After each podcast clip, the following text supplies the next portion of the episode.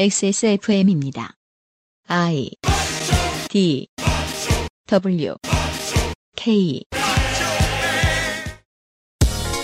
오늘은 어제 말씀드리던 20대 총선의 변화에 따른 각 당의 셈법, 그리고 새정치연합의 새로운 홍보 전략, 새 모자 사건, 롯데그룹의 내란 등에 대한 이슈를 이야기해 봅니다. 2015년 8월 첫 번째 주말의 히스테리 사건 파일 그것은 알기 싫다입니다.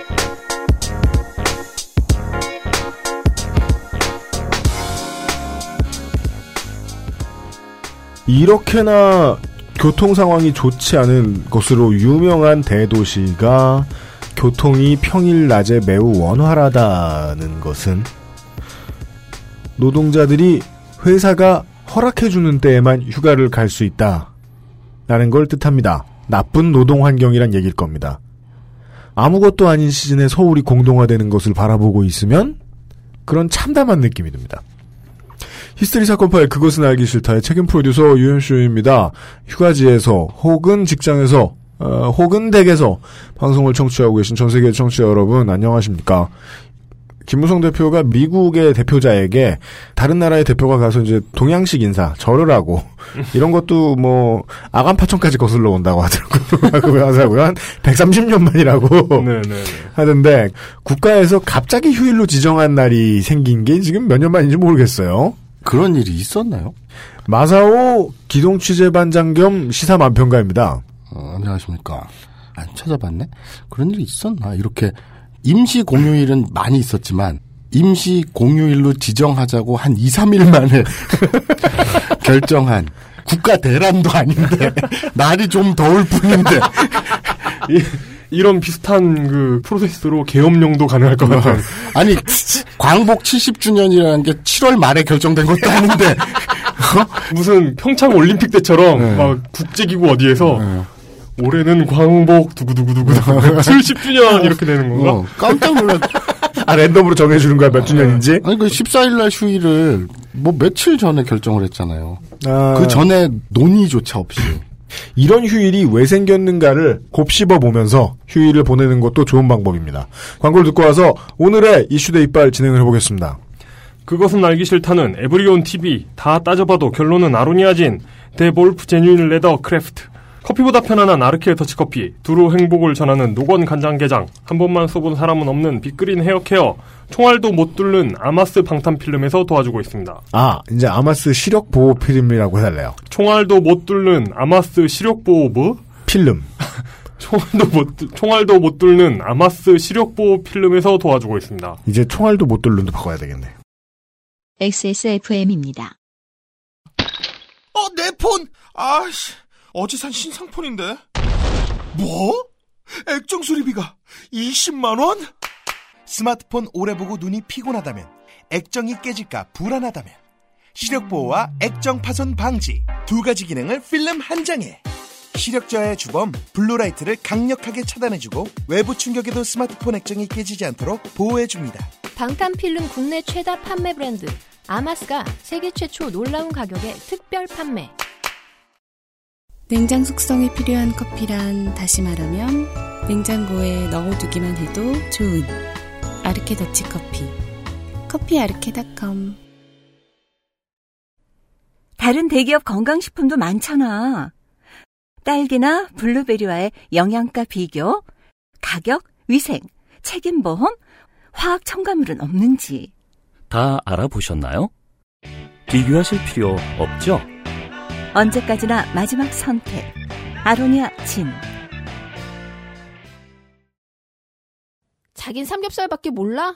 내가 잔소리하면 내일은 목살 사올 거지? 에이, 아니야.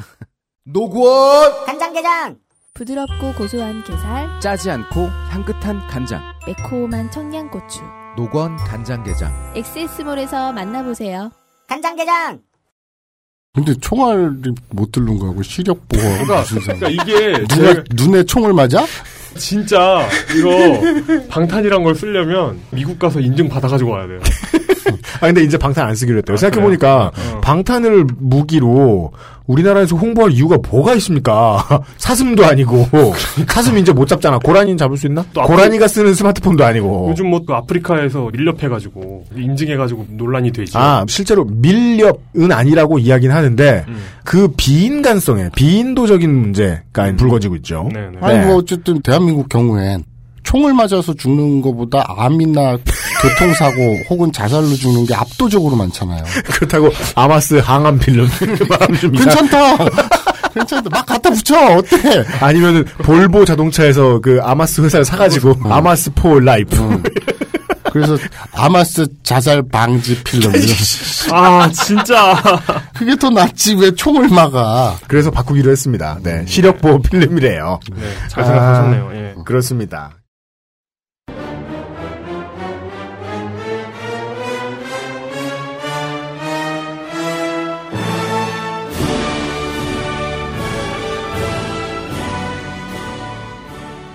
말로 때우는 시사만 평 이슈 대 이빨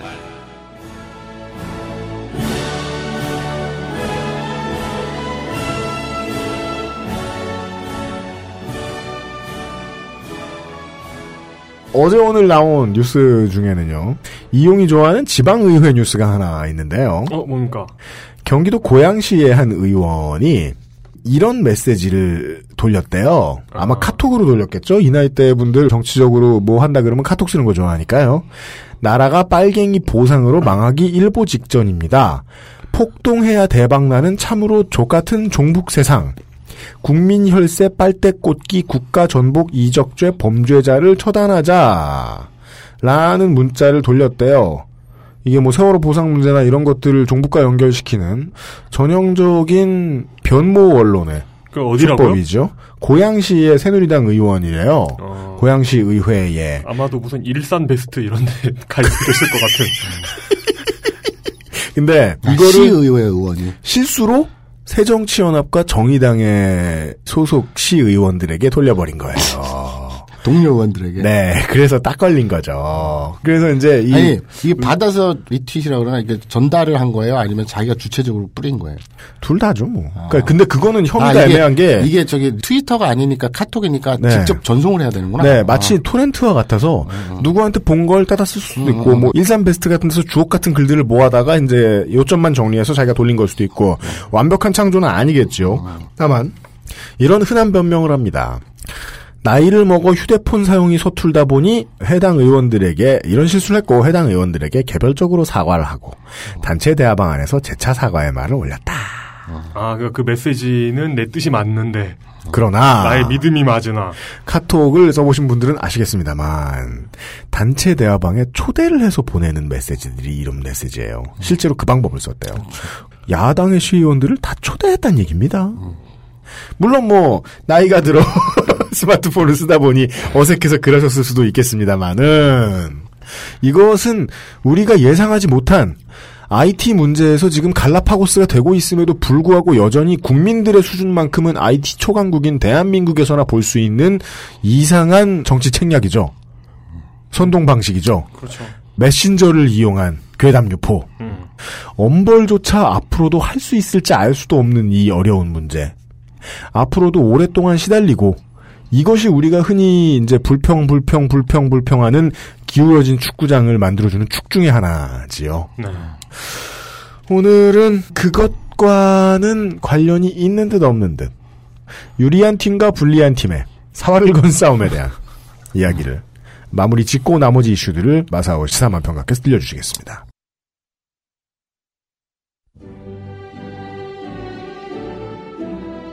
어제 나온 첫 번째 이슈에 붙여 지난 시간에 어, 말씀드렸죠.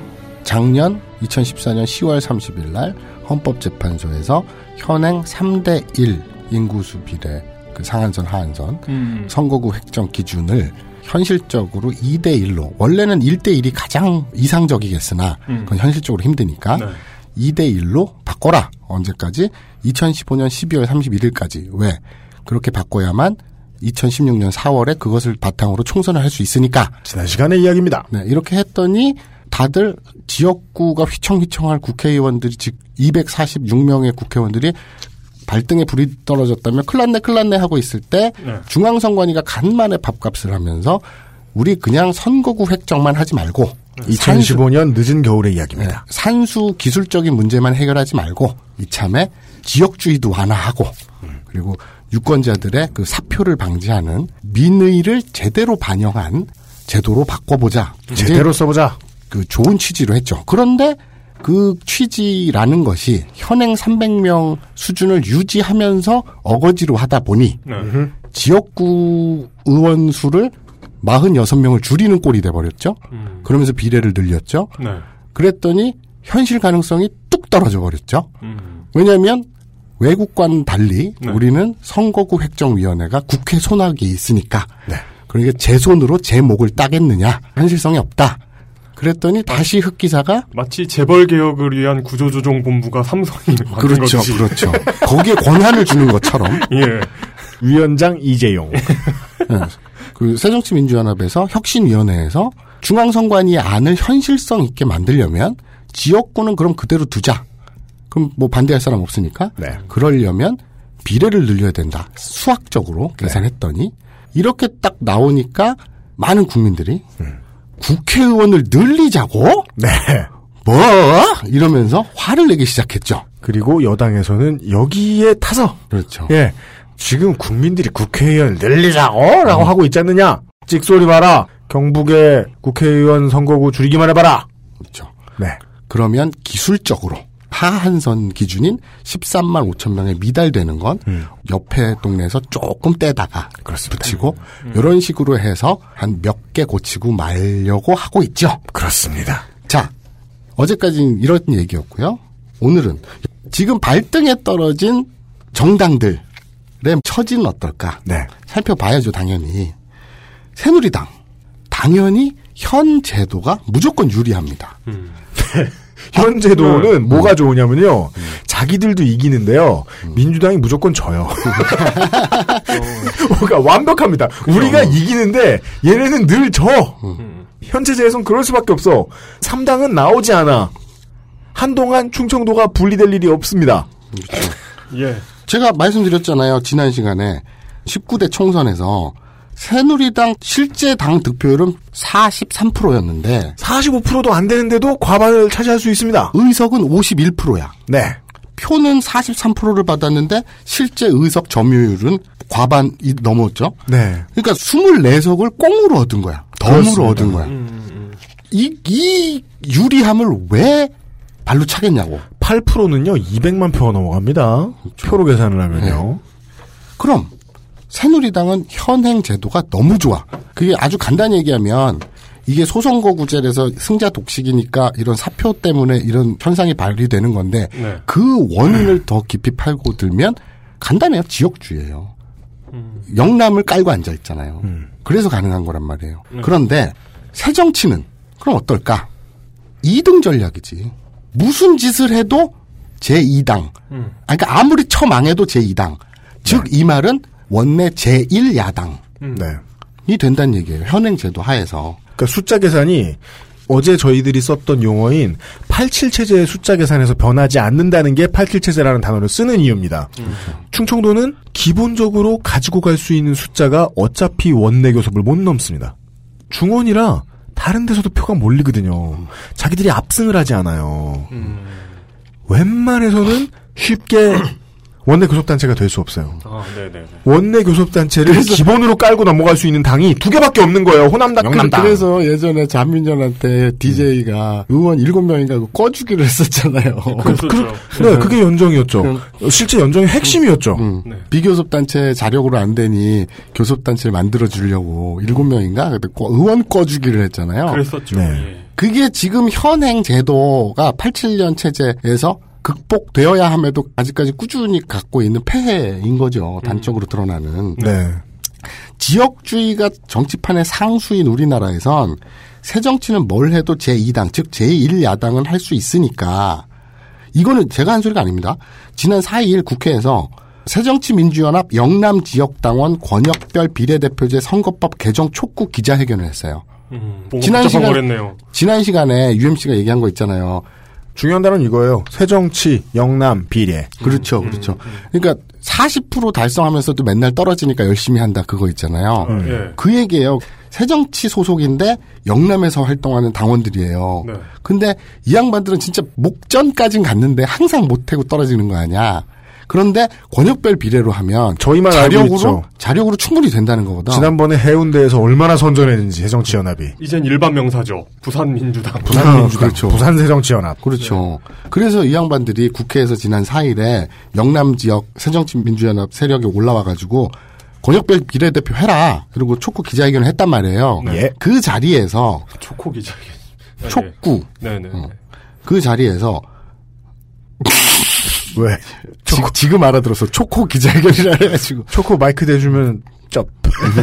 쩝. 자, 새정치민주연합 이종걸 원내대표가 네. 인사말을 통해서 뭐라 그랬냐면 자기 당, 그 영남 지역 당원들을 향해서 새정치연합은 현재 지역구 아래에서 2등 전략 속에 많은 혜택을 봐왔다. 국민들의 참정권을 낮추는 방식에 편승했다는 사실을 잊어서는 안 된다. 음. 이렇게 축사를 했어요. 참정권을 축소하는 방식. 그렇죠. 그러니까 사표를 남발하게 내비뒀잖아요. 방치했잖아요. 그로써 제2당 아무리 처망해도 잘 되면 1당 되는 거고 안 돼도 2당 되는 거고. 네. 그거 이제 편승해 온 거죠. 그렇게 실토를 했어요. 사실 거대 양당이 이 체제 깨고 싶겠냐고. 2000년대 이후에 민주당류당은 일당이 돼본 적이 없습니다. 테크니컬리. 네. 그죠. 예. 음. 열린우리당하고는 다르니까요. 아 근데 그냥 정통성을 따져갖고 딱 한 번 된 적이 있지. 그냥 열린우리당을. 왜냐면 치면. 민주당이 있었잖아요. 아, 그게 그렇지만. 예. 어, 좀 애매하긴 하네. 근데 지금 뭐 주류 생각하면 그건 아닌데. 뭐 아무튼, 지들 손으로 이걸 깨겠냐. 힘들지. 근데, 어쨌든 간에 새정치민주연합은 드디어 첫 발을 내디딘 거예요. 음. 정확히 얘기하면, 첫 발을 디뎌야겠다라고 외부에 처음 언급한 거예요. 네. 음. 아우 싫어. 아우 싫어. 30년간 싫었어. 하자. 음, 하자. 해야겠네. 이게 이제 불주사를 맞기 싫어서 초등학교 6학년을 뭐한 30년 꿇었다고 칩시다. 네. 이제 내가 이- 이제는 중학생이 되어야겠다. 서, 맞자. 서른 살인데. 내가 미스코리아에 혹시 나갈지 모르지만 이젠 좀 늙기도 했고 발바닥에라도 맞자 하여간 그런 마음으로 양호실의 문을 벌컥 열어젖힌 서른 살인데. 예, 새정치 민주연합의 액션을 본 거예요. 우리는 네, 그렇죠. 네. 실제로 첫 발을 디딜지 안 디딜지는 두고 봐야겠으나. 네, 이게 액션으로 끝날 수도 있죠. 그리고 결과론적으로 혼자 하는 게 아니니까 어, 결과는 어떻게 될지 모르겠으나 얼마 안 남았어요. 지금 8월이니까 금방입니다. 10, 11, 네. 12 길어봤자 넉 달 남았어요. 말이 마음의 준비지 지금 지역구에서는 죽어납니다. 이제 총선 준비하느라. 그렇죠. 그러니까 보통 본선은 시작됐어요. 못해도 9개월, 6개월 전에는 준비를 끝내고 그렇습니다. 뭐 3개월은 거의 전쟁 상황이라고 봐야죠. 네. 근데 중앙선관위가 떡봉 김에 제사 지냅시다라고 던진 것도 와 대단한 건데 의미가 큰 예. 건데 뭐 방법론적으로는 이제 실행 가능성이 없는 걸 던졌지만 근데 새정치민주연합도 이런 기존의 87체제 소선거구제에서 과실을 따먹으면서 안주했던 주제에 음. 혁신위원회에서 이걸 아젠다로 던지고 공식 당론으로 하자. 네. 근데 지들끼리 싸우는 것보다는 오히려 원내대표가 한술 더 떠서 아 그렇게 늘릴 거면 390명으로 하자. 그리고 다들 기억하실지 모르겠지만 몇 달 전에 네. 국회 어느 행사에서 문재인 대표는 400석까지 늘려야 되지 않겠나라고 했다가 사람들이 라라라 하니까 화들짝 후루룩 하신 전력이 있죠. 네. 어, 그렇습니다. 확 놀라가지고. 네. 그러니까 새정치민주연합에서는 기존의 과실, 네. 이등 전략, 편승했던 이것을 스스로 깨자라고 제안했다는 것만으로 음. 큰 의미가 있는 거죠. 잠시 후에 마사오 만평가가 또 설명을 해주시겠습니다만은 그리고 또 120회에서 물뚝심송 상인고문이 한참을 설명을 해 주신 적이 있습니다만은 헌재가 내준 대로 바꾼다는 거는요. 그리고 헌재가 내준 것에 맞추어서 선관위가 시킨 대로 바꾼다는 건 한 네 개 정도의 정당이 원내 교섭단체를 만든다는 얘기고 한 일곱 번째 정당 정도가 원내 정당이 된다는 걸 뜻합니다. 뭐 어디서 한 명, 두 명도 되는 거죠. 네, 마커리로 이야기를 하면 그렇습니다. 근데 그렇게 바뀐다면 실제로 어제 이용이 예상해줬고 마사오님 어제 마지막쯤에 언급을 해주셨다시피 실제로는 호남과 영남의 밥그릇을 보전을 최대한 해줄 거예요. 저 일 가장 안 하고 툭하면 송추행 걸리고 그리고 지금 제1야당으로 따질 것 같으면은 맨날 탈당하겠다고 난리치는 저 사람들 말입니다. F1의 왕자 박준영 씨 이런 사람들 엄청 엄청 막 레이서 같다.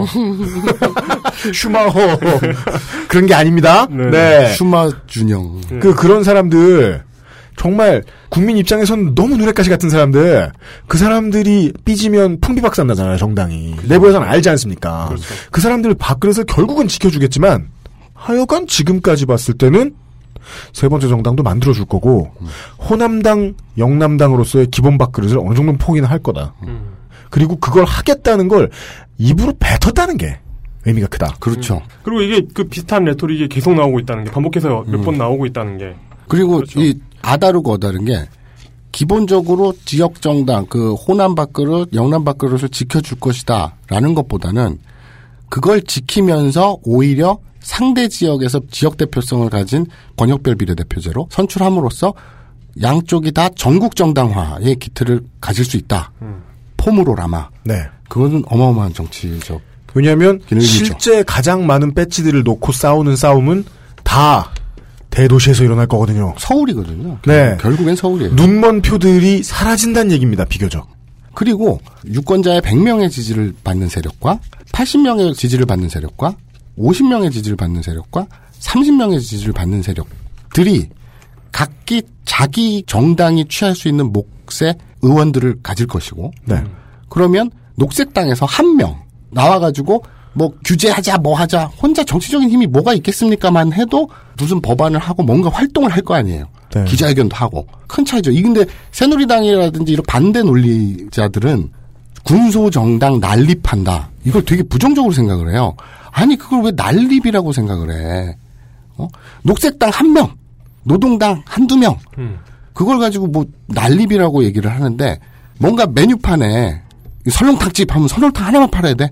여러 메뉴 팔면 그 나쁜 거야? 메뉴가 난립한다고 욕할 거야? 이번 주에 마사오 만평가에 일관된 문제가 하나 있어요. 근데 메뉴가 난립하는 건 안 좋은 경우가 많죠. 그죠. 네. 비유가 다 틀려요. 네. 그 중고등학교 때 경험을 해보면요. 네. 편가르기를 제일 좋아하는 애들은 외모 인기 아니면 돈으로 편가릅니다. 그걸 원하는 거죠. 지금 이 사람들은 마치 저들이 노무현을 바라보는 시선 같은 거죠. 저 중에 잠바 입은 사람이 있다는 것은 참을 수 없다 이런 것처럼. 그렇죠, 예. 그렇죠. 공천 현질템이 얼마를 주고 들어왔는데 내가 아, 너네 당을 사고도 나 뭐 이 새끼야. 내 배지 하나 살라고. 그러면 띠껍죠? 그런데 잠바 입은 놈이 지지를 받아서 갑툭 뒤에서 권력을 잡아서 괴롭힌다 그러면 환장하지. 인지상, 못하고. 인지상정, 이- 저는 이걸 심지어 인지상정이라고 봐요. 인지상정. 아니, 자기가 그 자리에 올라오려고 그렇게 치사했어. 음. 치사했으면 더 억울해요. 유능했으면 안 억울합니다. 음. 유능했으면 밀렸으면 내 실력이 뭐가 부족했을까를 생각하는데요. 존나 치사했으면요. 얼마에 썼는데 이 생각납니다. 본전이 생각나요. 실력 아닌 걸로 올라온 사람들은. 그 반응이에요. 양당의 반응은 그 반응이에요. 우리 서클에 들어오려면 치러야 하는 희생이 있다. 니들이 유능하건 말건 상관없다. 마치 이승철 씨가 슈퍼스타 K에서 노래 잘 부르는 사람의 싸가지를 탓하면서 그 사람을 떨어뜨리는 것처럼. 그리고 다음날에 음주루치가 걸리는 것처럼. 그러니까 정치적인 소수자들의 이익을 대변하는 소수 정당을 군소 정당의 난립 그래서 혼란인 것처럼 표현하는 게 어, 메뉴판보다는 아까 그 노무현의 잠바가 훨씬 더 와닿네. 그러니까 왜 설렁탕 집에서 팥빙수를 팔라 그래? 어 그래 그래 그거 좋다. 그러니까 그 되게 초지일관하게 좋아? 초지일관하게 그 북한하고 비슷한 거죠. 예, 그렇죠. 적은 당. 아니 노동당 말고 당이 또? 왜? 아 왜? 이거 우리 공화국에 당이 난립해가지고 뭐 이러면서 당이 두 개나 돼. 그래서 혼란스러워. 예. 반대를 해. 그래서 그런 거죠. 네. 그 발상 자체가 좀 웃긴 거예요. 그래서 유권자로서의 저는 3당으로서의 정의당이 얼마나 활약을 할지도 궁금하지만 실제로는 녹색당의 원내 진입이 좀 훨씬 궁금해요. 저는 공화당의 원내 진입도 궁금하긴 합니다. 아니 그 저기 르팽당 이런 것처럼. 예, 공화당과 몇몇 당 있잖아요. 음, 그런 그치. 당들. 음. 경제공화당. 그리고 공화당 대연정이 과연 가능한지. 아 저는 일단은 어둡게 봐요. 네. 왜냐하면 어르신들은 그 권위를 보고 찍으시는 분들은요 돈도 있어 보여야 찍거든요. 똑같이 거짓말을 해도 돈 있는 쪽 편한테 표를 줍니다. 그래서 저는 공화당의 원내 진입은 어렵다고 봅니다. 예. 녹색당이 훨씬 더 확률이 높다고 봅니다. 이제 그러면 현실적으로 음. 어떻게 되어 갈 것이냐. 계속 말씀드립니다만 이 선거구 획정위원회가 정계특위 국회 산하에 있어요. 네. 현실적으로 외부 독립기구가 아니라 중앙선관위 산하 주- 독립기구로 있어야 되는데 정당이 결정 권한을 갖고 있기 때문에 그동안 어제도 말씀드렸죠. 2012년 4월에 선거가 있으니까 부랴부랴 2012월 2월에 현행 246개 지역구 구성표를 국회에서 만들었잖아요. 꾸역꾸역 네네. 만들어냈듯이 그러니까 맨날 법정 시한을 넘기거나 우격 따짐으로 지들끼리 싸우다가 흐지부지하기 일수였거든요. 이제까지의 모습은. 그죠. 그러니까 한시적 기구로 존재하는 현행 선거구 획정위원회를 하루빨리 상설 독립기구로 전환할 필요가 있어요. 이거 되게 중요해요. 국회의원이 자신의 지역구를 최종적으로 획정하는 것은 이거죠. 선수가 룰을 정하는 원리 인 거잖아요. 음. 그러니까 당리당략에 의해서 선거구 획정될 가능성이 당연히 많을 거 아닙니까? 네. 근데 요번에 좀 또 기특한 것이 이번 정계 특위에서 선거구 획정 문제를 중앙선관위에 넘기고 국회의 수정 권한도 포기하자. 진짜로 룰을 깨끗이 하자라고 여야가 합의한 상태예요 현재. 네. 굉장히 좋은데 뭐 합의가 깨지는 모습을 얼마 전에 또 봐가지고 음, 그렇죠. 근데 그것보다는 이게 또 말장난이에요. 이 정치인들이 참 대단한 게요. 올해 4월 6일 새누리당 김무성 대표가 뭐라 그랬냐면 선거관리위원회 전문가는 선거구를 조정하는데 별 어려움이 없다고 한다. 지역구가 두 개 정도 늘어나면 되는 정도란다. 정원 300명에서 한 두 석을 더 늘릴 건지 비례대표 의원 수를 두 석 줄여가지고 정원을 유지할 건지 그 여부는 정계특위에서 결정할 문제다. 선거구 획정과 관련해서는 국회의원들이 절대 손대선 안 된다. 당사자니까 이해관계가 있는 사람들이 손대면 끝이 없다. 라면서 이 문제를 선관위에 완전히 넘기자. 이렇게 얘기를 했어요. 자, 이게 왜 말장난인가? 김무성은 이렇게 말했습니다. 사법부에서 이렇게 하래. 바꿔야 된대. 국회의원 수에 대해서도 얘기가 있어. 근데 그 말에선 아사무사 지나갔어요. 국회의원 수에 대해서. 그러더니 국회의원은 건드리면 안 된대. 제일 중요한 문제는 국회의원 수잖아요. 근데 국회의원 수도 바꾸면 안 된다라고 말하는 건 거짓말도 반 섞은 거고 자기들 의견을 나머지 반을 섞어놓은 거죠. 국회의원 수를 실제로 늘려야 하는 거라니까. 자세히 뜯어보면 실제로 바꿔서는 안 되는 부분은 국회의원들이 들어가면 안 된다는 거지 그걸 바꾸는데 숫자를 바꿔서는 안 된다는 게 아닌데 숫자를 바꿔서는 안 된다고 해놓고. 예, 그 다음에 국회의원들 들어가지 말라 그러면 내 뜻대로 해입니다. 그러니까 말장난이죠. 예. 공정한 척 하는데 실제로 김무성이 하고 싶은 말은 내 뜻대로 해입니다. 예. 정확히 얘기하면 우리 뜻대로 해. 네. 지금 같이 사표가 다수 발생하고요. 지지율이 의석 배분에 제대로 반영되지 않는 상황에서 비례대표를 오히려 축소하자? 이건 노골적이어도 너무 노골적이에요. 그러니까 뭐 지역구 한 두 개 정도 늘리든지 302명이 되겠죠 국회의원 수가? 302명? 아니면 지금 국회의원 한 명이라도 늘리는 걸 국민들이 되게 싫어하시니까 비례대표만 두 명 없으면 되겠네. 이런 계산 산수를 하고 있는데 이거는 뭐가 노골적이냐? 지금 이대로가 우리한테 얼마나 좋은데 이 좋은 걸 왜 바꿔? 라는 얘기잖아요. 그 얘기를 선관위가 하게 하고 국회는 안 건드릴 거다라는 말로 대신한 건데요. 그렇죠, 그렇죠. 이쯤 되면요, 이거를요, 우리가 우리 땅 문서 놓고 앞에 김무성을 놓고 얘기한다고 생각하죠? 그 정도 촉은 세우셔야 들릴 수도 있어요. 딱속 다 보입니다. 선관위가 만약에 좀 세게 드라이브 건다. 그러면 선관위를 없앨 생각도 있다 나는. 이건 거예요. 아니, 좀 지금. 넘어간 거 아닙니까? 아니 근데 선관위가 네. 왜, 왜 이렇게 김무성을? 심판인데 네. 심판인데 네. 경기에서 뛰는 선수를 제어할 힘은 없어요. 그죠? 규칙을 만드는 선수들이 네. 규칙을 만들어 놓고 그 규칙에 맞춰서 뛰는지 안 뛰는지만 심판이 보는 거예요. 그게 원래 심판이 하는 일이죠. 아니 아니 그러니까 아니에요. 아, 룰까, 룰까지 선수들 만드는데. 그렇죠. 그렇죠. 어, 어. 서- 이, 그러니까 이 판은 음. 선수들이 직접 룰을 만들어. 근데 심판은 거기에 개입을 못해. 음. 단지 선수들이 지들끼리 만들어 놓은 룰을 제대로 선수들끼리 지키는지 안 지키는지만 심판들이 본단 말이야. 음. 그런데 심판이 선수한테 야 만든 룰은 지켜야지라고 할 수는 있으나 룰을 이렇게 만들어야지라고는 못하는 거야. 음. 그건 오로지 선수한테 있는 권리니까 이 판에선 그래요. 네네네. 그런데 선수 대장이 지금 심판한테 그러는 거잖아요. 룰 이렇게 바꿔라. 이러면 심판이 눈치를 보겠죠. 예, 그러겠죠. 예. 그 얘기입니다. 자, 어저께 UMC가 잠깐 마무리 때 그 얘기를 했죠. 오픈 네. primary. 그 얘기 잠깐 할게요. 요즘 새누리당 김무성 대표가 공천권을 국민에게 어쩌고저쩌고 하면서 그렇습니다. 요즘 플랜카드 걸려 있는 그렇죠. 내용이죠. open primary를 대단한 정치 개혁인 것처럼 선전하잖아요. 근데 어차피 동원된 조직이 결판을 내요. 그 판이에요. 그러니까 어제도 잠깐 잠깐 얘기했잖아요. 뭐 이런 솔직한 rhetoric 어디 가서 듣겠습니까? 아니 그러니까 이게 저 어제도 되게 우픈 얘기라고 하면서 음, 네. 버스와 모바일의 싸움이다 얘기했잖아요. 네. 이게 진짜로 open primary가 긍정적인 효과가 진짜로 있으려면 그런 조직 동원을 무색하게 할 어마어마한 숫자가 덮어버려야 되거나 그러려면 전 유권자들을 상대로 의무 투표제 네. 투표 안 하면 벌금 낸다 이런 식으로 강제를 하거나 이런 식으로 덮어버려야지 안 그러면 네. 결국은 조직 동원 때는 그 조직력 싸움이란 말이에요. 음. 그거는 지난번 제주지사 새누리당 후보 경선 때 이미 드러났어요. 우금민 지사가 데리고 온 만여 명의 원군이 그냥 투표했으면 우금민 지사가 이깁니다. 하지만, 하지만 장판파에 나타난 보아형 정치인. 그가 들어왔기 때문이 아니에요. 원 지사가 들어왔기 때문이 아니라 중앙당에서 너 죽인다고 한 겁니다. 음. 이 사람들 다 동원해서 다 써가지고 경선하려고 그러면은 너는 앞으로 아무것도 안 되게 해주겠다고 겁을 준 거예요. 겨우겨우 막은 거예요, 그렇게.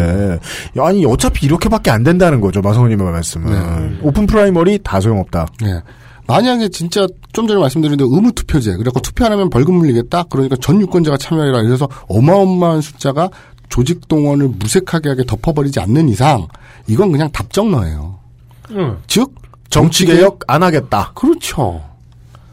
플랜 카드를 걸기 위한 rhetoric인 거죠. 우리 이렇게 정치 개혁하고 있어요 라는 이미지 선점도 물론 중요합니다. 그래서 엊그저께인가요? 김태호 그 의원이 불출마 선언했죠. 참 새정치보다 한 발짝 빨라. 뭐든지. 예. 예? 지금 혁신위를 하네 뭐 하네 하면서도 당 중진 물러나야 될 사람 음. 또는 이제 그만해도 될 사람 새로운 신진들 젊은 세력에게 자리를 양보해야 될 만한 사람들이 분명 있을 텐데도 불구하고 이런 실제적인 행동 꼭 새누리에 한 발 늦어. 이게 참 반대로 생각해서 새누리당이 네. 뭔가 좀 과할 정도로 일사불란하다는 느낌도 있습니다. 과할 정도로가 아니라 그 이익에 집중하는 태도가 진짜 근데 무서운 거죠. 김태호는 쉬운데 어떡합니까? 너무 쉬운데. 다음번에 창원 터널 막을 수 없고요. 더 깡촌으로 가기엔 자기가 돈이 없는 거예요. 음. 어차피 어맹부의 엘리트였기 때문에 음. 이번 총선에 자리가 없을 가능성이 매우 높아요. 그렇죠. 이건 홍정욱의 포석과 비슷합니다. 질 것 같으니 빠지는 거죠. 음. 다만 액션의 타이밍이 매우 적절했고요. 근데 실제로는 그냥 국민을 홍어 X로 안다는 점에서는 뭐 달라진 건 없습니다. 네. 그리고 지금 이용 상임수석 얘기처럼 플랜카드 걸기용 네. 우리가 이렇게 개혁적이에요라고 개혁 경쟁을 하는 모습 을 선점하는 것도 있지만 네. open primary라는 정치 개혁스럽다고 보여지는 걸 함으로써 실제로 하면 결과는 답정 너니까 그죠. 돈 많거나 현역이 절대 유리하니까 예. 아까 국회의원 의석수고 나발이고 뭐 선거구 획정 헌재가 한 말 글자 그대로만 해. 딴 건 하지 마. 무슨 떡본 김에 제사 지내는 거 하지 마. 산수만 니네가 해. 라는 것처럼 음. 정치 개혁은 없다라는 게 본질이죠. 음. 이 체제 그대로 가자. 네. 천년만년 가면 우리는 정권 창출이나 제1당 계속 해먹을 수 있으니까. 음. 라는 결론이 되는 겁니다. 자, 이제 마무리 지을게요. 결론 혹은 예상입니다. 노무현 전 대통령이 대연정을 던진 적이 있습니다. 새누리당 당시 한나라당에게 권력의 반을 주겠다고 했습니다. 음. 총리직을 제안했죠. 네. 이 말은 뭐냐면요. 국방과 외교 등 외치를 제외하고 내치, 행정 전반을 주겠다는 얘기입니다. 음. 이 행정 전반을 주면요. 인사권, 또 공무원 임원이나 감사 자리 등등 이권 또한 어마어마하죠. 자리가 권력이니까. 그러겠죠. 예. 엄청나게 큰 떡밥이에요. 왜 권력을 주려고 하느냐? 음. 그 주르륵 달린 식구들 권력 나눠주는 거 엄청난 거거든요. 그렇죠. 근데 총리를 주겠다? 책임 총리를 주겠다? 엄청난 떡밥이는 틀림없습니다. 근데 왜 그런 엄청난 떡밥을 던졌을까? 오로지, 정말 오로지, 네. 선거법 하나 고치자고. 음. 네. 선거법은요, 상대가 있는 게임이란 말이에요. 그렇죠. 정부 혹은 여당이 혼자서 처리할 수가 없어요, 애초에. 뭐 다른 법안이야, 뭐 날치기, 지금 뭐 선진화법 때문에 그것도 안 되지만 어쨌거나 예전 같은 경우에는 뭐 새누리당은 다 하는데. 날치기 이런 걸로 막 통과시킬 수 있지만 네. 선거법만큼은 네. 새누리당도 못 건드려요. 이건 진짜 단독으로 못 해요. 독단으로 못 해요. 군사 독재 정권 이런 건 되겠죠. 갑자기 헌법을 개정해서 체육관 선거를 하겠다. 이건 가능해요. 하지만 선거의 룰은 네. 일방적으로 할 수가 없어요. 왜냐? 만약에 새누리당이 날치기로 선거법을 지네 멋대로 게리맨더링 하듯이 막 이익대로 했다. 네. 그럼 유권자들이 다 보고 있잖아요. 네. 뭐야, 저건 아니지. 이래갖고 선거에서 엿먹어라. 그러면 부정선거를 대놓고 하지 않는 이상은 필패할 수밖에 없잖아요. 근데 그렇게 치면 지난 총선도 새누리당이 졌어야 되는 거 아닌가요? 정치인들의 기억을 중요시해야 돼요. 마지막으로 정권을 잡고 있던 탄탄한 정부와 여당이 그냥 화가 난 국민에게 졌을 때 가장 크게 바뀌었던 것이 선거제도예요. 그 공포가 있는 겁니다. 그러니까 이게 어떻게 들리냐면 그 해묵은 정권 심판론으로 들리거든요. 그러니까 아. 그 선거법까지 건드리면 이번에도 심판하자 해가지고 또 다시 음. 심판론이 되는데 심판론이 계속 져왔잖아요 지금까지. 아, 그러니까 안 통할 수 있다는 거죠. 아, 그 무슨 뭐- 말씀인지 이게. 예. 심판론이 안 먹힐 수 있다라는 음. 건데 그런 심판론과 이 선거 룰에 대한 심판론은 누가 봐도 지들이 유리하게 바꿔놓고 하재. 그럼 이거는 불공평한 거잖아요. 이건 객관적인 정책에 대한 평가가 아니라 이건 정의에 관한 문제가 돼버리는 거예요. 그러면 그냥 단순하게 독재 정권인의 정도가 아니라 불의. 야 이건 해도 너무하네. 이렇게 돼버리는 거예요. 자, 이용 이해시키기 시간입니다. 이게 왜 국민을 두려워해야 되는 문제인지를 아까 이제 87년의 예를 들어서 잠깐 말씀을 드렸는데 네. 아직까지도 그 49%라는 단어들이 얼마나 많은 사람들을 쉽게 파블로브의 개처럼 자극시키죠. 선거가 잘못됐다는 불만은 국민에게 매우 뿌리 깊게 박혀요. 이건 정말 강해요. 네. 이건 심판론의 대상이 될 수 있을 정도로 강해요. 네. 심판론이 먹히는. 선거의 룰 문제. 왜냐면 알 수도 없는 걸 가지고 지금까지도 괴담이 이어지지 않습니까? 뭐 그렇죠. 그러니까 그 기계를 부수자고 하고 싶을 정도로 사람들이. 음, 네. 그렇습니다. 선거에 대해서는 어떻게든 정가에서 신경 못 쓰게 해가지고 평상시에 신경 안 쓰는 것 같지만 국민들은 상당히 많은 불만을 늘 가지고 있어요. 이거 자기 입맛대로 유리하게 웬만하면 못합니다. 알겠습니다. 네. 예. 그러니까 뭐 담배 값을 올리니 뭐니 그 여당이 정책을 뻘짓을 한 것을 심판하자. 그러면 아이고 손해 보는 놈이 있으면 이익 보는 놈 있겠지. 그러면서 그냥 난 더 큰 이익을 볼 거야라고 넘어갈 수도 있지만 축구 경기, 야구 경기, 선거도 일종의 스포츠 경기라고 봤을 때 룰 자체가 일방적으로 한 팀에 유리한 것을 그 팀이 독단적으로 룰을 정해? 이건 애초에 말이 안 된다. 이건 정의의 문제로서 네. 유권자들이 들고 일어날 수밖에 없다. 그렇기 때문에 이건 상대가 있는 게임이라서 룰의 문제는 여당과 야당이 100% 합의해서 넘어갈 수밖에 없는 문제다. 네. 라는 건데 그렇기 때문에 노무현은 정부 법안이나 이런 걸로 낼 수 없고 한나라당의 동의를 얻을 수밖에 없으니 선거법을 고치려고 권력의 절반을 내주겠다. 음.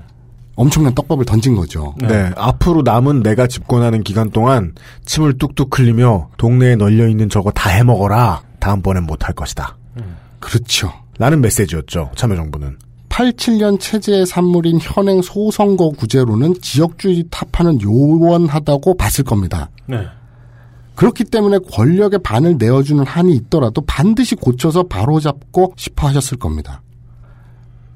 그러나 막상 정식 제안도 아니고 구상이 새어나가는 바람에 언론에 보도가 되자 당사자인 한나라당은 당황하면서 어, 어, 잠깐만요 잠깐만요 하면서 꿀먹은 방아리가 되고 있을 때 그리고 뒤에서 어마어마한 총질이 이어지죠.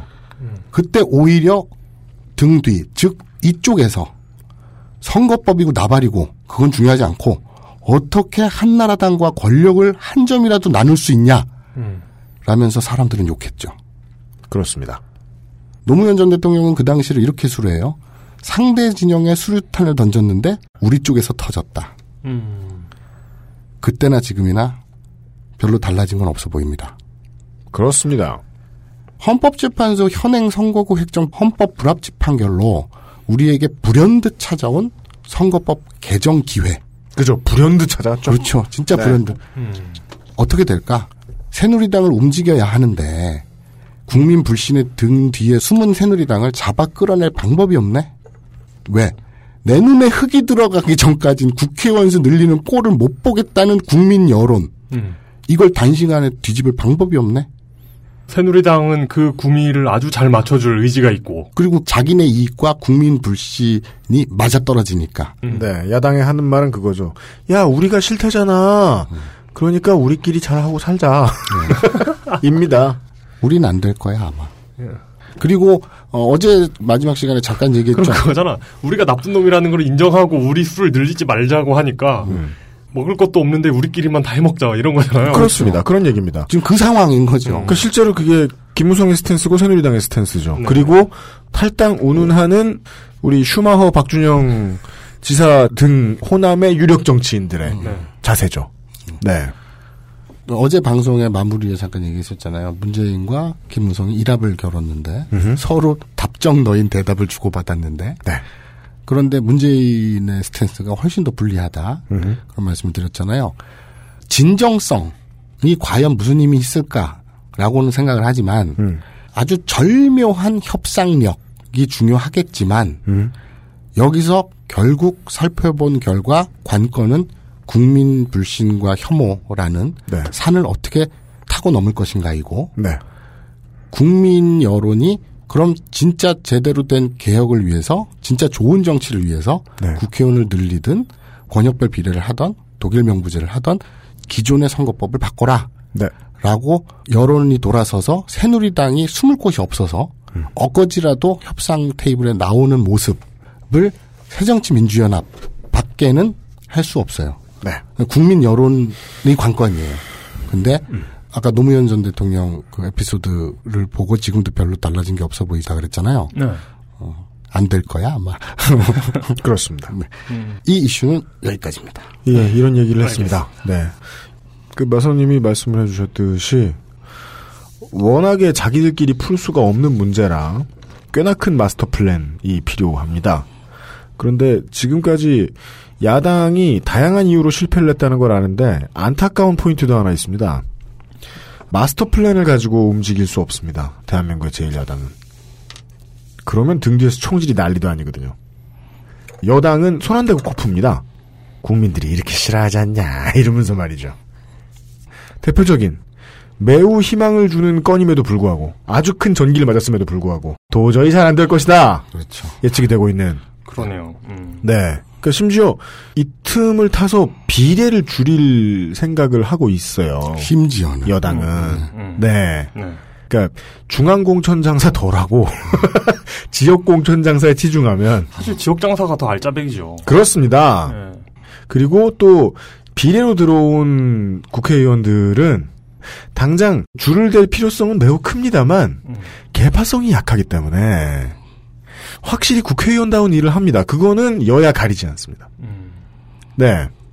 특히나 이제 직능별 특수 목적별 대표들 하는 일들을 보면 자세히 보시면 아 대단한 거 많이 한다는 걸 아실 수 있습니다. 네. 우리 방송에도 종종 많이 소개가 됐고요. 아마 그쪽을 줄일 겁니다. 그 실제로 살짝 또 애매한 게 비례대표는 공천 그 당에서 주기 때문에 네. 당 대표와 공천 권한을 갖고 있는 개파에게 충성할 수밖에 없죠.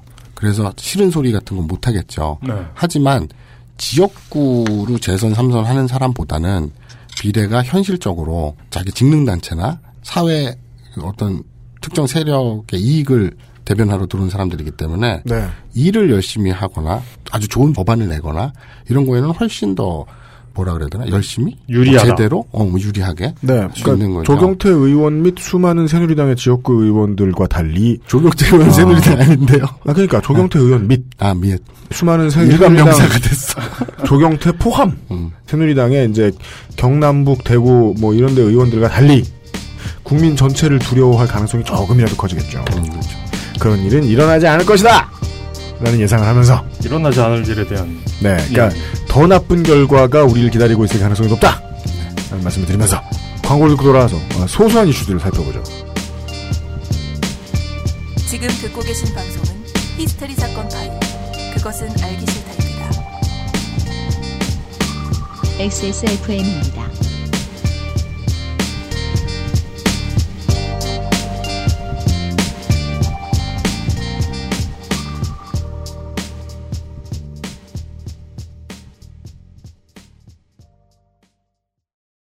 자긴 삼겹살밖에 몰라? 내가 잔소리하면 내일은 목살 사올 거지? 에이, 아니야. 노건 간장게장 부드럽고 고소한 게살, 짜지 않고 향긋한 간장. 매콤한 청양고추. 노건 간장게장. 엑세스몰에서 만나보세요. 간장게장 황야의 1위 스테픈 올프가 새로운 이름 대볼프로 여러분을 찾아갑니다. 가죽장인 황야의 1위의 꼼꼼함. 끝까지 책임지는 서비스는 그대로. 최고가의 프랑스 사냥 가죽으로 품질은 더 올라간 데볼프 제뉴인 레더. 지금까지도 앞으로는 더 나은 당신의 자부심입니다. Devolf Genuine Leather. 원두 커피보다 적은 카페인의 커피. 부담 없이 하루에 한 잔 더. 아르케 더치 커피. 커피아르케닷컴. 스마트폰 오래 보고 눈이 피곤하다면 액정이 깨질까 불안하다면 방탄필름 국내 최다 판매 브랜드 아마스가 세계 최초 놀라운 가격에 특별 판매. 자 소소한 이슈 두어 개 짚고 넘어가겠습니다. 네, 또 제1야당 얘기예요. 두 번째 이슈. 광고는 광고업자에게 새정치민주연합 self dis 캠페인 빠밤 옆에서 해줄까 싶은 생각이 들 정도로 측은합니다. 새정치연합에서 어, 홍보 전문가인 손혜원 크로스포인트 대표를 홍보위원장으로 영입했습니다. 이 사람이 어, 예. 얼마나 대단한 사람이냐? 예, 브랜드 네이밍 전문가인데요.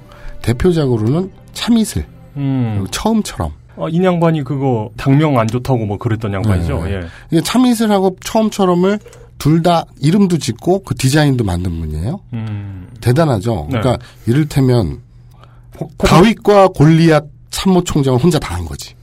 그러니까 뭐 코카콜라와 펩시콜라를 모두 만든. 그렇지, 그렇지. 뭐 그러니까 골리앗한테 가가지고는 너는 힘이 세고 키가 크니까 뭐 이렇게 이렇게 하면 이겨. 이래놓고는 이제 다윗이 와가지고 스카우트를 하니까 골리앗 저 새끼 맞박에 돌 맞추면 죽는다. 뭐 이, 런 거지. 오늘 얘가 좀 계속 비유, 비유가 음, 당초 내가 딴 거 적다 들어보니까 무슨 헛소리 하시는지 가슴 요즘 뭐 뭐라고요? 요즘 감이 살짝 떨어지신 것 같은데. 뭐, 뭘 하신 거예요 지금? 아, 마- 피, 피곤해. 아 마음- 그러니까 마음고생 좀 하셨죠. 그러니까 나이키와 아디다스 디자인을 둘 다 한 거야. 음, 네, 그거죠. 예. 그래, 그래, 뭐. 보잉과 에어버스 이런 거. 그렇지, 예. 그래, 그렇게 가자. 그리고 새정치연합에 들어가서 신선한 바람을 일으키고 있는 건 사실로 보입니다. 어, 이게 셀프 디스 시리즈로 화제가 됐는데요. 물론 이제 그 SNS 상에서는 병맛이라는 게 중론이긴 합니다. 음, 네. 예, 스스로 디스를 하랬더니 스스로 자랑질을 하고 있다. 뭐 이런 비판인데요. 아 저는 반대예요. 음. 이재명 시장이 껴들기 전까지는 참신했어요. 그 얘기 좀 이따 하죠. 네. 자, 예. 문재인 대표는 강한 카리스마를 보여드리지 못해 죄송하다. 박지원 의원은 호남 호남에서 죄송하다. 이재명 성남시장은 성남만 챙겨서 죄송하다. 이종걸 원내대표는 할아버지 성함 앞에 부끄럽다 등등입니다. 예, 진짜 디스와 자기 홍보 사이를 아슬아슬하게 줄타기 했다는 것이 이제 느껴지죠. 구분해야 돼요. 네. 1, 2번 문재인 대표와 박지원 의원은 실제로 욕먹는 포인트를 사과했어요. 음. 그렇습니다. 여기에 이재명 시장이 끼어들면서 매우 혼탁해졌어요. 왜냐하면 이재명 시장은 요즘 못하는 것이 없고 잘하는 것 투성이에요. 그래서 셀프 디스에 끼지 않는 게 좋았어요. 근데 본인이 분기탱천을 심하게 했습니다. 요즘 좀 up돼 있는 게 좀 보여. 이 잘못이에요. 왜냐면 지금 이분 이분 분기탱천 잘하시죠. 엄청난 치적이 누적되는 타이밍이라 내가 지금 무엇을 해도 사람들은 나를 예뻐해 줄 거야 타이밍이 왔어요. 물 들어올 땐 노 젓잔 거죠, 뭐. 예, 그때 노 저으셨으면 안 돼요. 음. 그건 잘하고 계셨거든. 칭찬받을 거 투성이인 타이밍이라 음. 디스하고 말고 할 데가 없었어요. 그래서 지금 손혜원 씨는 아쉬워하고 있겠죠. 음. 아, 이거 디스하는데 글 쓰는 거 내가 다 볼 걸. 못하게 할 걸. 음. 이거 괜히 개인한테 맡겼다가 아, 분위기 다 흐렸다. 라고 속상, 음. 분명 100%예요, 이거. 이재명 시장이 껴들면서 매우 혼탁해졌어요. 이종거로 이거는 뺍니다. 왜냐면 이 사람은 어차피 센스가 없기 때문에. 네. 이 타이밍에 어 이재명 시장 하는 거 보니까 어 그래 적당히 자랑도 하면 되는구나 이러면서 부모님 이름 팔고 여기서부터는 그냥 바보 음. 할아버지, 바보 할아버지. 음. 문재인 대표와 박지원 의원이 했을 때는 좋았어요. 음. 예. 그렇기 때문에 그렇기 때문에 이제 깊은 울림으로까지는 다가오지 않지만 안타까워요. 어, 쨌든 기존의 새정치민주연합이라면 상상도 못했을 신선한 접근. 이건 사실이죠. 그래서 그렇습니다. 눈길을 끈 것도 사실입니다. 근데 저는요, 이 압권은 음. 그 손혜원 위원장 본인이었다고 보는 게 네. 페북에다가 자기가 쓴 당 홍보 현수막 셀프 디스였어요. 네, 뭐래든가요? 그러니까 얼마 전에 왜 그런 거 봤죠? 여름 휴가는 우리나라에서라는 내용의 새누리당 현수막 바로 위에다가 네. 최저임금 6,030원으로 휴가는 갈 수 있습니까? 라는 노동당, 노동당. 현수막이 화제였잖아요. 네. 아 킬러 댓글이었죠. 네. 네. 그런데 기존의 새정치연합 현수막은 참 답이 없다. 이거는 동네 지역에 거는 건데 어디다 걸어도 상관없는 그 뭐지 뭐지 아무데나 걸어도 되는 시, 원한 정치 뭐 그거 아닌가? 그런 뭐 그런 아, 저 바다 그림이 덕지덕지 붙어 있는. 네. 아, 그, 러니까 맞아. 세준마라느니 지역 현안 그 지금 한참 문제가 되고 있는 양양에서 음. 설악산 케이블카를 찬성한다는 등뭐 이런 지역 현안이라든가 아니면 국민들 실생활에 가까운 새정치연합도 보통 그거 하는데 음. 갑자기 휴가철에 중앙당에 나서가지고 재미없는 걸 걸어버렸다는 게 문제. 예. 그리고 또 이 하는 것도 세준마 이러면서 그것이 맞는 소리든 틀린 소리든 직관적으로 와닿게 하는데 음. 새정치 민주연합은 설명을 하고 있는 PT를 프레젠테이션을 하고 있어요. 그 짧은 현수막으로 네. 현수막의 특성을 모르는 거예요. 네. 네. 자 여러분 봐주세요. 저희가 이러이러한 것을 이렇게 이렇게 해서 이런 이렇게 됐습니다. 이것에 대한 결과는 이거 현수막에 어떻게 다 쓸 거냐고. 네.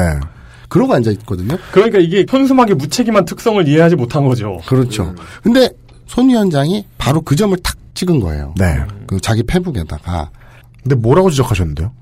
우리 새정치민주연합 현수막은 아무 데나 걸어도 된다. 음. 그리고 재미없다. 음. 와닿지도 않고 음. 이것은 홍보의 문제가 아니라 음. 정책과 실행의 문제다. 음. 그러니까 성의가 없었다는 얘기죠. 쉽게 말해서. 어, 이분은 그 홍보를 하기 위해서 정치도 따로 배우신 것 같네요. 그런 얘기는 그런 류의 잔소리는 내부에서 하면 안 되고 대놓고 크게 해야 되거든.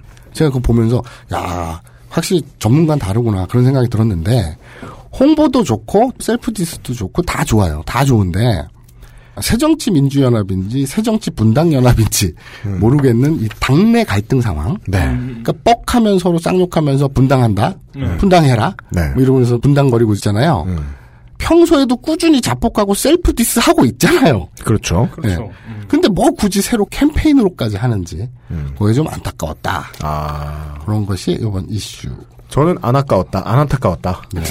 좋은 접근이었다. 네. 아니, 그건, 그 셀프 디스 그 참신했지만, 음. 그러니까 이런 거예요. 쉽게 얘기해서 롯데 제과에서 우리 과자 맛있어요. 사 먹어 주세요라고 열심히 광고하는데 위에서는 형제들끼리 멱살 잡고 싸우니까 음. 그 광고가 무색해지잖아요. 아, 그럼. 그러니까 감각 있는 굉장히 프로페셔널한 실력 있는 홍보위원장이 와갖고 홍보를 하고 있는데 그 셀프 디스를 원래 의원들은 열심히 뉴스 시간에 평소에 꾸준히 하고 있었다. 아, 아니, 근데 전 달라요. 이 얘기 나온 김에, 음.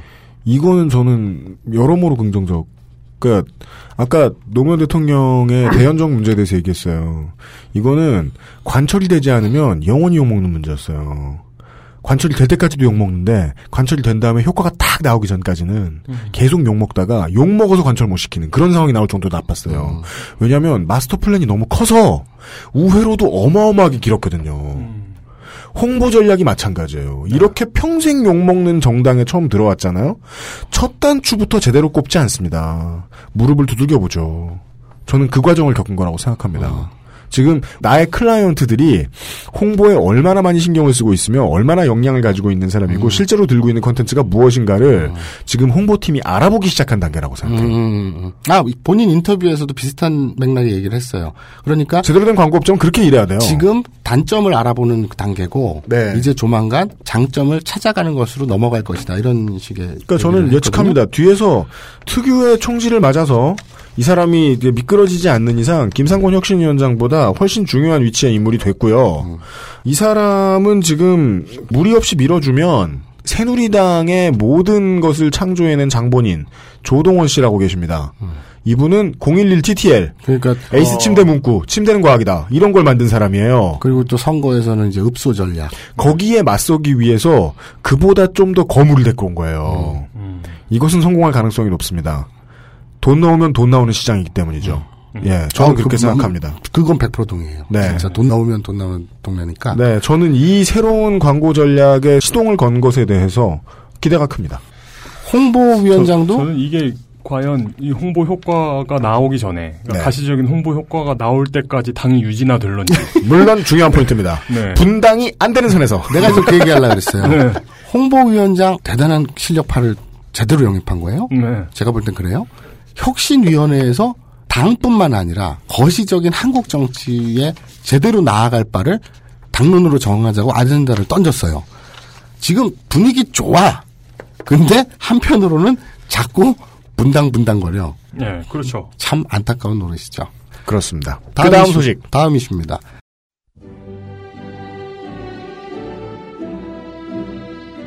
세 번째 이슈 세무자 우리도 취재할 뻔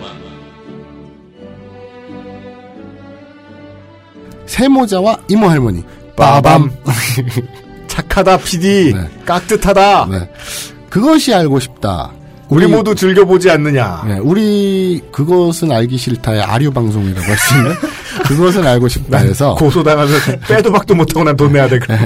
세모자 사건을 다뤄서 화제가 됐었습니다. 사실 이거 이 사건 메일도 오고 그랬습니다. 저희 PD로서 고백하죠. 음. 상당히 많은 취재 요청이, 자, 100%. 아, 이건 솔직하게, 정확히 알려드리는 게 좋죠. 제보는 하나도 없고요. 취재 요청만 어마어마하게 많았어요. 요청만. 이건 무슨 뜻이냐? 네.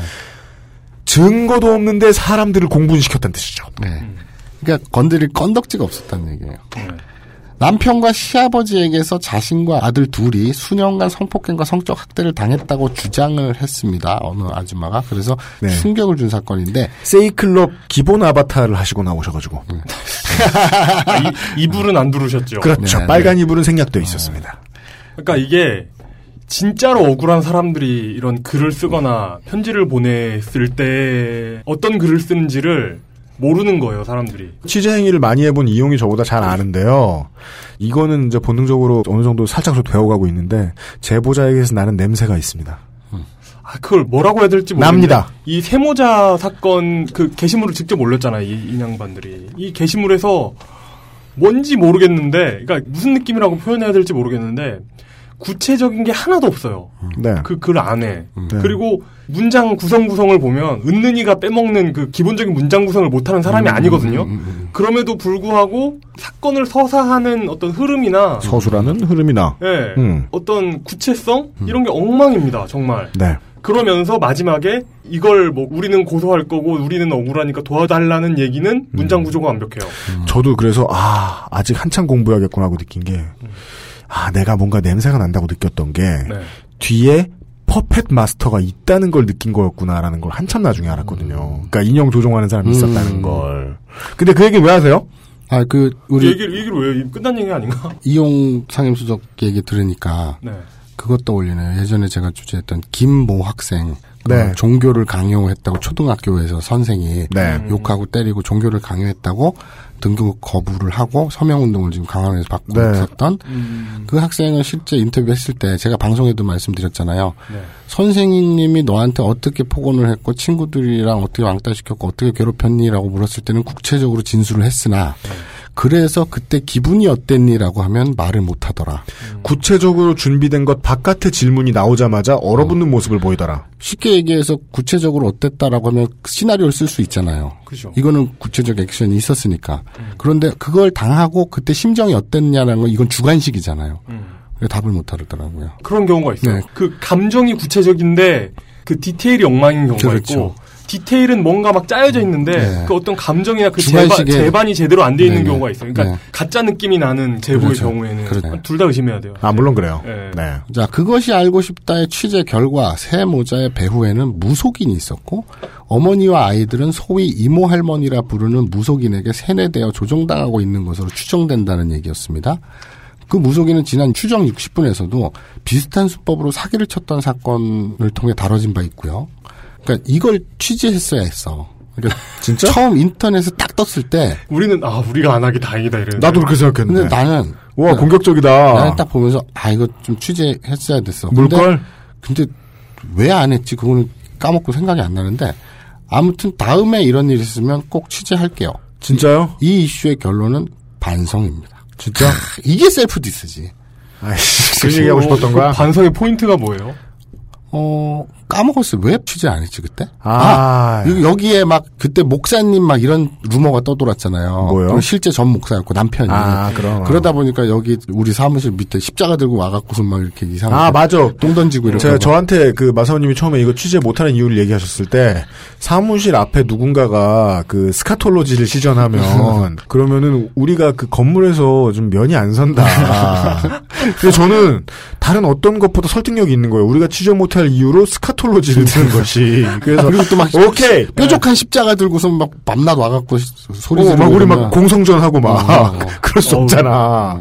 그래서 어, 교회랑 싸우지 말자였는데 근데 다음번에 이런 거 오면 하시겠다. 어, 물겠다. 아, 적극적으로 그래- 물겠다. 그런 이슈군요. 이게 그때 실제적으로 좀 구체적으로 봤던 게 이제 양평 쪽이라 그래가지고 네. 그 양평에 지인이 있거든요. 그래갖고 그 교회 혹시 어딘지 네. 수배 되냐 이러고 살짝 이제 들어가려고 하다가 음. 말았었는데 아 정말 안타까워요. 이번 이슈가 종교와 관련된 거잖아요. 무속신앙이나 네네네네. 그리고 마사오님이 그 취재를 포기한 것도 어찌 보면 아 그러네요. 특정 종교에 대한 어떤 네네. 선입견 때문에 네네네. 취재를 포기한 것도 있는데 네. 음, 저희 메일로 김모 씨, 양모 씨인가 김모 씨, 김모 씨가 누구지? 기억 안 나. 근데 이 양반이 저 읽으라고 메일을 보내주셨어요. 음. 너라고? 너? 네. 첫 문장이 이겁니다. 환빠를 사랑하시는 이용수성님께 드려보고 싶은 이야기가 있어서 메일을 썼대요. 네. 그러면서 어마어마한 양의 자료를. 그러니까 본인이 그 환단국의 콘서트 여는 그 종교 있잖아요. 네. 그 종교의 신자로 몸담았던 사람인데. 응 이게- 종교. 예, 응- 흥흥교. 응한교. 네. 그 교회 교리에 그 환단고기가 어떻게 들어가느냐. 아, 그렇지. 교리에 환단국을 맞추잖아요. 네. 네. 그래- 그런 것에 대해서 정말 길고 성의 있게 글을 써주셨습니다. 네. 어, 정말 성의 있으시더라. 근데 이걸 제가 뭐 따로 코너를 마련하거나 이러면 너무 이렇게 steal하는 게 되는 것 같아가지고 음. 어, 이 자료로 본인이 뭔가 컨텐츠를 만드셔도 독자 아. 컨텐츠를 만드셔도 음. 좋지 않을까. 아, 그런. 네. 이용은 원래 이렇게 어떻게든 최대한 최대한 무슨 방법을 동원해서라도 자기가 안 할라 그래요. 아 이게 이용이 제일 싫어하는 게 전면에 나서기. 아야 이게 왜냐면 그런 제가 전면에 나서기 싫어하는 성향도 영향을 주는데 음, 어, 환과 교회에 대한 이야기예요. 환과 교회에 대한 이야기고 이건 정말 뭐하고 비슷한 거냐면 동방 정교회의 삼위일체를 부정하는 뭐 이런 얘기를 하는 거랑 똑같은 거예요. 그러니까 이런 교리가 어떻게 역사학에 악영향을 주느냐를 넘어서서 이 교리가 왜 문제이냐, 이 종교가 왜 문제이냐까지 가면 음. 어, 어려워지죠. 아. 어떻게 우리가 다룰 수 있는 문제가 아닙니다. 뉴스앤조이에서 환영할 겁니다. 어, 한번 검색해 보시고요. 그 하여간 이번 이슈의 결론은 다음번에 이런 일이 생기면 마사오는 취재하러 갈 것이다. 잽싸게 물겠다. 스카톨로지의 위험을 무릅쓰고 네, 그 저기 비옷을 입고 우비 우비 아, 나 지금 그치. 그, 그, 그, 걸 입고 판초 오일을 입고 음. 달려가겠다. 그런 자기 반성입니다. 네. 자 다음 이슈입니다.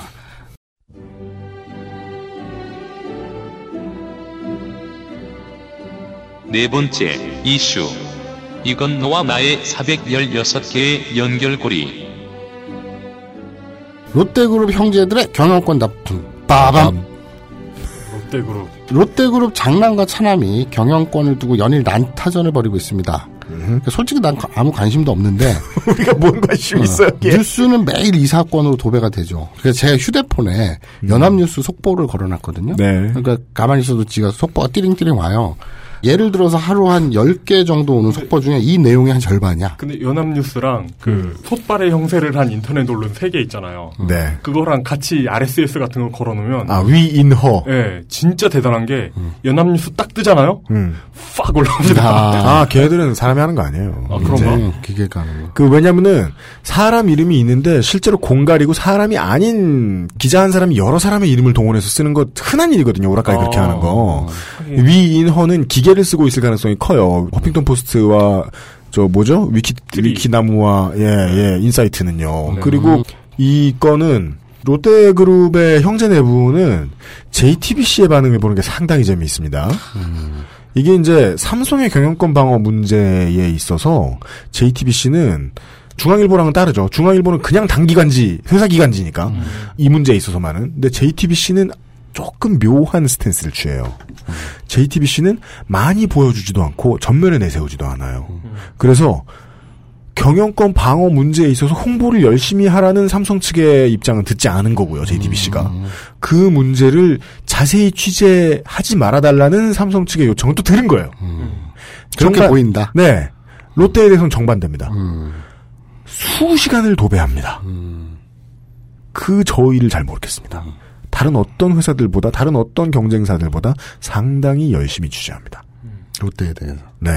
삼성에 대한 태도와는 아주 다르죠. 네. 이 내용 중에 제일 기가 막힌 건 이거예요. 국내 롯데 계열사가 한 80개 정도인데 신격호 총괄 회장이 가진 전체 지분은 0.05%라는 겁니다. 아, 뭐 이건 이제 많이들 네. 아시죠. 가족들 지분 다 합쳐도 2.4% 정도죠. 이거를 416개에 이르는 복잡한 순환 출자 구조로 지배하고 있는 거라고 어, 오마이뉴스가 그룹디다. 아니 이제 모든 언론사가 다 그건 뭐 보도를 해서 다 아시죠. 굉장히 이렇게 예. 일본하고 한국하고 걸쳐져 있는 기업임에도 불구하고 그렇죠. 한국의 미풍 양소. 네. 예. 보통 이제 가족을 다 합했을 때 네. 오너 일가의 지분의 국내 30대 기업 평균치를 2.5에서 3%로 봅니다. 그- 그, 중에 약간 낮은 편에 속하고요. 롯데는. 이게 이런 경우가 있습니다. 이렇게 복잡한 순환 출자 구조는 다시 만들기도 어려워요. 맞아요, 그래서 맞아요. 음, 이런 롯데 그룹이 만약에 사라진다고 하잖아요. 그러면 마치 우리나라의 그 군사용 국군 기술 이런 것처럼 lost technology가 될 가능성이 있습니다. 그게 국군 기술이랑 비교해야 될 문제야? lost. 아, 아, 근데 네, 이건 아 그러네. 이용의 표현이 정확한 게 네. 이건 진짜 lost technology인 게 네. 수십 년을 존나 국리에서 쌓아 올린 겁니다. 그렇죠. 모든 국내 대기업들이. 그리고 이게 처음부터 설계된 것도 아닐 거라는 거예요. 네. 그러니까 그 당시에 닥치면 하고 닥치면 해가지고 네. 그 내부 구조가 굉장히 복잡하기 때문에 이걸 누가 줘 뺏기기도 힘들고 네. 그렇게 되는 거죠. 남포동 시장 바깥으로 가보면요, 우리 이제 지방선거 때 살짝 얘기를 제가 했던 적이 있어요. 적산 비슷한 게 아직도 있습니다. 적산이 뭐예요? 일본이 남기고 간 거. 일본 때 지어진 것 같은 집들이 아, 직도 아, 있어요. 아, 근데 그- 이제 그- 그런 경우 있죠. 거의 안 사신다는데 네. 그러니까 시내 도심에서 보긴 쉽지 않잖아요. 아, 그쵸, 그쵸. 거의 안 사신다는데 여기에서 큰 마음을 먹고 내가 어떻게든 홈 임프루브먼트를 통해서 뭐든지 최신의 집으로 만들어 내 보겠다. 그럼 그냥 다시 짓지. 이걸 가지고 막 하신 거예요. 아 외형은 그대로 두고 아, 실내만. 예. 어. 그래서 오만 가지가 아기자기하게 여기 맞게 이렇게 변화하던 것 모습들을 볼 수 있어요. 리모델링. 예, 110볼트를 어떻게 220볼트로 교체했는지부터 해서 그냥 형광등을 어떻게 LED로 달았는지 고스란히 드러나는 그게 우리나라 대기업의 순환 출조 구조예요. 그렇습니다. 한두 해 가지고 만든 게 아니에요, 이거는. 이건 뭐 그 페트라의 어떤 그 성전이나 마블이죠, 마블. 그리고 롯데의 경우에 있어서 또 삼성하고 비슷한 점이 있고 삼성에서는 또 알 수 없는 포인트가 하나 있는데 에, 제가 이제 30대 그룹에 깔아놓고 있는 세 장이 다 있어요. 롯데 쪽에서 얘기를 들어보면 신격호 회장은 깨어 있을 때 온전히 제정신이 아닌지가 이제 10년이 넘었다. 라고 합니다. 올해 이제 90대 중반이란 말입니다. 90, 한 사람이 90대 중반이란 말 저는 93살. 2년 동안 방송에서 처음 얘기해 보네요. 네. 정신을 종종 잃고 그럼에도 불구하고 왕은 왕이잖아요. 상왕이잖아요. 대접할 건 다 대접해 줍니다. 그런데 결정적인 타이밍에 지금 형제의 난에 있어서 형제의 한쪽에서 신격호 명예회장이 왕 회장이 편을 안 드니까 모두가 왕 회장을 바보 취급하기 시작합니다. 그렇죠. 사장단도 다 지지 선언하고. 예. 살아 있는데 없는 사람 취급을 하는 것으로는 삼성그룹이 하는 것과 비슷합니다. 살아 계시다면. 네. 뭐 그 정도 얘기를 들었고 뭐 그 외에는 여러분들이 뭐 뉴스 보셔서 아시는 겁니다. 이게 꼴대는 원래부터 이제 아, 아, 롯데. 저, 이 롯데. 범죄 뭐 구단. 롯데는 원래 범죄와 상관없는 구단. 미투 전략으로 유명하죠. 아, 진짜 이러지 말아요. 따라쟁이들. 아. 따라쟁이들. 그러니까 지들이 뭐 개발할 생각은 안 하고 아니 근데 그러니까 그 따라쟁이인 건 맞는데 어. 이게 야구 팬에 과격한 용어. 아이 슬램 써라 그래. 마음대로 해라. 누가 바가 뜨면 누쿠바. 그 메로나가 히트하면 멜로니아. 메로니아. 메로니아. 아, 멜로니아. 멜로니아. 어, 이런 짓거리로 업계에서 굉장히 유명하죠. 근데 더 짜증나는 건 이제 유통망을 장악하고 있다 보니까 원좀 야 이거 빼. 우리 냉장고 이 쇼케이트 넣어줬잖아. 간판 달아줬잖아. 니네 담배 가게. 근데 저 아이스크림 냉장고에서 이- 이거 빼. 그리고 우리 거 넣어. 짝퉁 넣어. 무슨 뭐 아, 안 그러면 냉장고 뺀다. 뭐 이딴 자기들이 식으로. 만든 뭐 허니 식용유칩 어. 이걸 드려. 네, 멜로니아 넣고 어, 허니 메로나 기름칩. 빼고 네. 이런 걸 많이 한다고 유명하더라고요. 저는 이제 이 관련 롯데 뉴스를 보면서 어차피 재벌 이거는 뭐 관심도 없었는데 야 부산 아재들만 불쌍해졌다. 어, 왜요? 그러니까 나는 앞으로 이제 꼴대를 꼴대라고 안 부르고 시게미스 자이언츠라고 부를 것 같아. 뭐, 그게 뭐예요? 그러니까 신격호에 아. 일본 이름이 시게미스 다케오잖아. 아 너무 좀 저차원적이다. 그러니까 이거지 야구장에서 이제 사람들이 응원가를 볼 때 이렇게 바꿔야지 부산 시계미스 부산 시계미스 너는 정녕 나를 잊었나 짜라란 짜짜라라라 짜 아씨. 아 그렇습니다 아따 정치적으로 전혀 글러먹었다. 그러게, 왜 롯데는 축구팀이 없지? 뭐가요? 아니, 그, 잠깐만. 거기까지 아직 가지 말아봐요. 아니, 시계 미스. 아니, 그니까, 그, 이제 많은 분들이 지적을 하시죠. 국적이 뭔 소용이냐. 그렇죠. 왜냐면, 이미 전 세계를 상대로 사기를 치고 돌아다니고 있기 때문에, 대부분의 우리나라의 이제 기업들은, 게다가 현지법인화도 다 끝나고, 다국적 기업화가 끝났는데, 한국에 빨대를 꽂느라 한국말을 열심히 쓰는 것일 뿐이지, 그게 너무 잘 티가 나는 게, 일본 귀족과 피가 섞여 있는 롯데 일가이지요. 국어를 두 개를 쓸 수밖에 없는. 근데 국어 두 개 쓰는 건 그렇다 쳐도 시계 미스가 됐던 한국어를 못하든 그건 뭐내할바 아닌데 문제는 우리나라 법상 외국인은 지분을 40몇 프로 이상 뭐 가질 수 없다라고 하니까 네. 아닌데요? 저는 교포가 아니라 당당히 대한민국 국민인데요. 그래서 한국 여권을 쓴다. 네. 그러니까 이런 제도가 있을 때 나는 이쪽이 유리하니까 이걸 쓰고 저쪽이 유리하면 나는 일본 시장에서 이게 유리하니까 이걸 쓰고 네. 이래서 양쪽의 이익을 다 취하면서 어, 열심히 성장한 네. 그 줘 뺏기면서 열심히 성장한 그게 뭐 정도까지는 바라지도 않지만 지나치게 얄미운 게 아닌가. 이 일을 통해서 한국 기업이 아니니까 용인하지 말자를 넘어서서 어, 한국 기업이니까 봐주고 말고 하는 문화를 벗어나는 계기가 좀 되었으면 좋겠습니다. 어차피 돈 많이 든 사람이 탈세를 하려고 하면요 국적을 바꾸는 것은 일도 아니기 때문에 그 나라의 기업이 돼야 한다는 것은 의미가 없습니다. 그것은 마치 유일한 박사가 남긴 여러 가지 명언들에서도 볼 수 있다시피 국가를 위해 존재를 하는 것이 아니라 기업은 사회를 위해 존재하는 거기 때문이기도 하고요. 예. 그런 좋은 말씀을 하셨어요. 애국심과 마케팅을 엮으려고 하는 곳들은 보통 그 국적을 열심히 이용해 먹을 뿐이라는 것이지요. 예. 그게 이번 롯데 사태를 통해서는 좀 많이 좀 알려졌으면 좋겠어요. 저한테 계절이 지나거나 뭐 폭염이 있거나 이럴 때마다 잊지 않고 항상 다정한 문자를 보내주시는 분이 계시거든요. 뭐 아마 전에 동네에 살던 국회의원이겠죠. 아니요, 그분은 이렇게 이렇게까지 정성스럽게 보내주시진 않아요. 네. 모 기업의 자동차 딜러분이신데. 근데 이런 분들을 보면서 생각나는 게, 아니 이분이 뭐 어떻다는 게 아니고 음. 돈 벌려면 무슨 짓을 못 하겠습니까? 뭐 애국심 못 팔겠습니까? 그렇죠. 그런 걸 생각해야죠. 네. 아니 그러니까 우리 메인 이슈에서 이런 걸 다뤘듯이 그러니까 현행법상 이렇게 이렇게 된다라는 현실을 두고 야 그러면 이 현실을 인정하고 이왕이면 이걸 좋은 방향으로 이끌자. 네. 그래서 선거법을 개정하자라고 진행됐듯이 그렇습니다. 이렇게 짜증나는 쓰잘데 없는 황당한 형제의 멱살잡이를 보면서 아 그러면 이제 재벌 지배 구조라든지 진짜 제대로 된 그 자본주의, 재벌을 다루는 우리나라의 방식 이것도 고민해 볼 필요가 있겠다라고 그 사고의 전환이나 계기가 됐으면 좋겠습니다. 네. 네. 뭔가 정리를 그렇게 하고 싶어 하더니. 네. 상투적인 정리를 하시면서. 나, 내가 얘기하면서도 아, 졸라 상투적이야, 이거는. 그래서 하다 말고 띠들이 이거 만 할까 했는데 참았어요, 속상. 네. 매력 없는 가운데. 네. 이달의 이슈데이 발 여기까지였습니다. 마사오 시사 만평가는 잠시 접어두고 마사오 기동치제 반장으로 아마 다음에 만날 수 있을 때 만나게 될 것 같습니다. 네. 이번 주에 수고하셨습니다. 네, 수고하셨습니다. XSFM입니다. 언제까지나 마지막 선택. 아로니아 침.